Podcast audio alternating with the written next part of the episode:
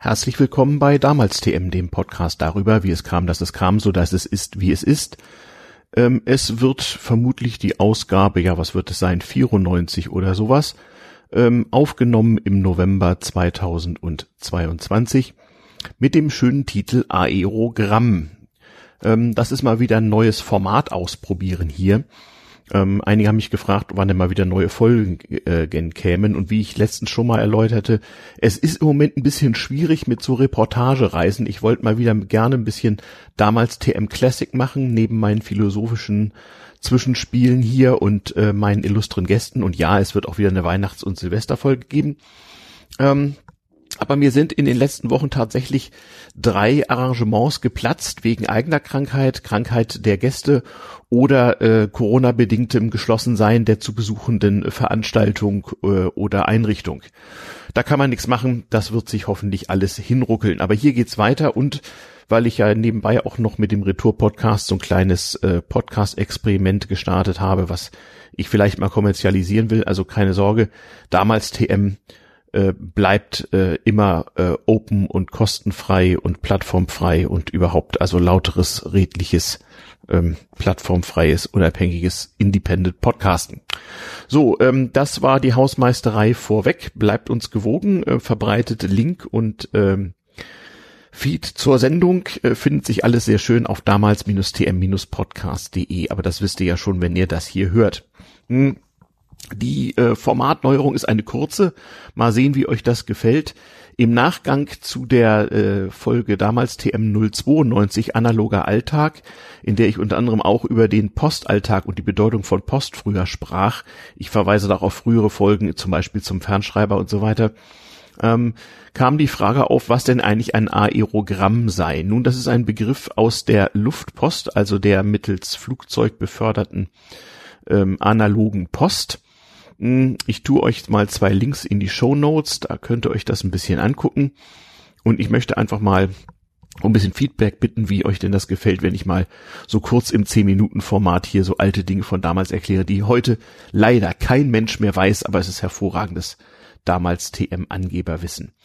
Also, sobald der Mensch sich irgendwie in die Lüfte erhob, sei es mit Ballonen, ähm, Zeppelin oder gar äh, Tragflächenflugzeug, also spätestens seit Gebrüder White 1906 und Folgejahre, wo man sich dann ernsthaft in die Luft erhob, spätestens seitdem gibt es regulären Luftpostverkehr, denn wie wir ja schon gelernt haben, unter anderem in Folge 92, Post war früher sehr, sehr wichtig, denn für den normalen Menschen, namentlich auf dem Lande, war das so ziemlich die einzige Kommunikationsform.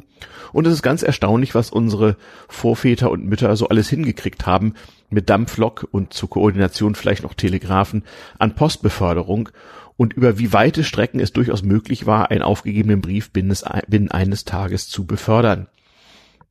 Wenn es um weitere Strecken ging oder um äh, unwegsames Gelände oder um Inseln zum Beispiel, dann kam man alsbald auf die Idee, dass so ein Flugzeug ja keine schlechte Idee sei und auch über den Atlantik flog so ein oder fuhr so ein Zeppelin ja damals wesentlich schneller als ein äh, analoges äh, Schiff, was so über den Ozean schwamm. Also hat man sich gedacht, hm, okay, wir brauchen Luftpost. Und das war natürlich ein sehr teurer Spaß. Also im Verhältnis zur sonstigen Postbevölkerung ein zigfach höherer Kostenfaktor und ganz entscheidend bei der Luftpostbeförderung war die Frage des Gewichts. Ich habe mir mal äh, von dem Briefmarkensammler, ich verlinke euch das in den Shownotes, ähm, eine Übersicht über historische Postgebühren in Ost- und Westdeutschland seit dem Zweiten Weltkrieg so ähm, äh, habe ich mir mal vorgenommen und habe mal geguckt, wie sich das entwickelt hat. Ähm, bei den äh, bei den Auslandsporti war die Entwicklung ein bisschen anders als im Inland, aber so im Großen und Ganzen äh, kam das schon recht gut hin. Also wir merken uns zunächst mal, Post und Porto war früher im Verhältnis zu den zur Verfügung stehenden Einkommen wesentlich teurer. Und wenn man gar für einen Luftpostbrief dann das vier, fünf oder sechsfache Porto ausgab, dann war das eine richtig teure Veranstaltung. Das machte man also nur, wenn es drauf ankam. Und bis vor 20, 25 Jahren konnte man bei der Post bei einem Auslandsbrief auch immer wählen und demgemäß mehr oder weniger bezahlen, ob man nun Land- oder Luftbeförderung haben wollte. Was kostete der ganze Spaß? Also nach dem Zweiten Weltkrieg noch in äh, Reichsmark waren es noch die alten Preise. Eine Postkarte ins Ausland kostete 45 Pfennig und ein Brief ins Ausland 75 Pfennig. Ähm, das wurde dann nach der Währungsreform ein bisschen gesenkt. Da waren wir dann bei 20 Pfennig für die Postkarte und 30 Pfennig für einen Brief bis 20 Gramm ins Ausland. Das war aber nennenswertes Geld, liebe Kinder. Ne? Also für 20 Pfennig äh, bekam man in der Kneipe zwei Schnäpse und für 30 Pfennig bekam man äh, im Flaschenbierhandel zwei Flaschen Bier. Für 30 Pfennig bekam man auch äh, wahlweise äh, 0,6 Liter Benzin. Ähm, das war also nicht ganz wenig und äh, demgemäß haben die Leute sich schon überlegt, was sie da machen. Und eine Möglichkeit, etwas billiger wegzukommen, war weltweit, nicht Weltpostverein und so weiter, das sogenannte Aerogramm, der sogenannte Luftpost-Leichtbrief im Postdeutsch. Aerogramm ist sozusagen die französische und französisch ist ja die Amtssprache der Post, die französische Übersetzung. Hm, das waren äh, kunstvoll gestaltete, meistens formularmäßige Papierblätter, die dann zusammengefaltet und geklebt einen Umschlag ergaben und maximal fünf Gramm wiegen, wiegen durften und es durfte nichts drin sein in diesem Umschlag, der also aus dem Briefblatt selbst bestand und oft schon vorgedrucktes Porto hatte und die Luftpostmarke und so weiter. Und wenn man das machte, dann war es in Deutschland so üblich, dann zahlte man nur das Postkartenporto, was ja immerhin 1948 äh, Unterschied zwischen 20 und 30 Pfennig nennenswert war. Und das reichte ja auch für eine kurze handgeschriebene Mitteilung irgendwo hin und sowas wurde ja auch sehr, sehr schnell befördert. Schneller als heute wohlgemerkt. Also ich erinnere mich auch noch, wenn ich an 1970 einen Luftpostbrief an meine Nenntante Helga nach Kalifornien auf den Weg brachte, dann konnte ich mir sicher sein, dass der spätestens vier Tage später bei ihr im Briefkasten war. Das war doch immerhin eine gewisse Leistung. Ohne Luftpost wäre das auch nicht gegangen. So, ähm, in anderen Ländern war der Portounterschied noch wesentlich höher. Da war Aerogramm wirklich so die einzige Möglichkeit, um überhaupt einigermaßen günstig so Briefe in die Kolonien und so weiter. So in Großbritannien, Belgien, Frankreich war das wesentlich häufiger äh, zu versenden. Und auch das Militär verschiedener Länder hat, wenn es dann weite Entfernungen zu äh, überwinden galt, gern auf das Aerogramm gesetzt. Ihr könnt euch das in diesem Internet anschauen. Ja, was war der Witz dabei? Zunächst mal brauchte man ein äh, postamtliches Formular dafür. Man ging also aus, aufs Postamt und kaufte für wirklich einstellige Pfennigbeträge so ein Formular. Da konnte man dann auf der Innenseite seinen Text anbringen und konnte dann die Seiten kunstvoll falten und äh, mit Klebstoff versehen, so dass das Ganze ein briefförmiges, äh, äh, ja Briefumschlagförmiges Etwas ergab, was eben sehr leicht war. Es wurde auch spezielles Dünndruckpapier verwandt und der amtliche Postvordruck war so schön hellblau wie früher die alten Luftpostumschläge und hatte so ein bunt blau und rot ähm, äh, gefärbten Rand, so dass man gleich sah, oh hier ist es wichtig, das hier muss schnell gehen. Und das gab man dann sinnvollerweise gleich auf dem Postamt ab oder warf es in normalen Briefkasten, wenn der dann am selben Tag noch geleert wurde.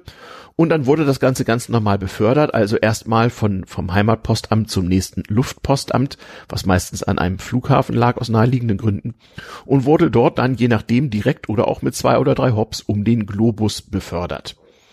Es ging, wie gesagt, äh, nur kurze Mitteilungen. Man konnte auch eine mechanische Schreibmaschine bemühen. Alles, was man auf die Innenseite dieses selbstgefalteten Umschlags schreiben konnte, war also okay. Es durfte nur kein Blatt mehr darin liegen. Dann war es ein sogenanntes Aerogramm. Und das ist bis heute ein besonderes Sammelgebiet, weil wie gesagt, seit Ende der 90er Jahre hat das aufgehört. Ähm, und ähm, diese kurze Story wollte, euch, wollte ich euch mal erzählen, wenn ihr jemand fragt, ob ihr ihm oder ihr ein ähm, Aerogramm schicken wollt, dann könnt ihr vielleicht das fragende Gesicht anschließend etwas aufhellen mit etwas ähm, äh, ja Fachkunde davon. Wie gesagt, wie hat sich das so entwickelt? Naja, ähm, aus den 20 oder 30 Pfennig kurz nach der Währungsreform nennenswerte Beträge wurden ganz langsam bis in die 70er Jahre dann so 40 oder 60 Pfennig für Auslandspostkarten oder Standardbriefe. Ähm, anno 1980 waren es dann schon 60 oder 90 Pfennig. Hm, Zwei Jahre später, da gab es auch wieder ein bisschen Inflation, 70 beziehungsweise 120 Pfennig, eine Mark 20, das war also Donnerwetter. Da bekam man also deutlich mehr als ein Liter Benzin für, das war also richtig teuer. Heutzutage kostet ja ein Brief ins Ausland, egal ob Luftpost oder Landpost, äh, 1,10 Euro. Ähm, das waren also schon nennenswerte Beträge durchaus.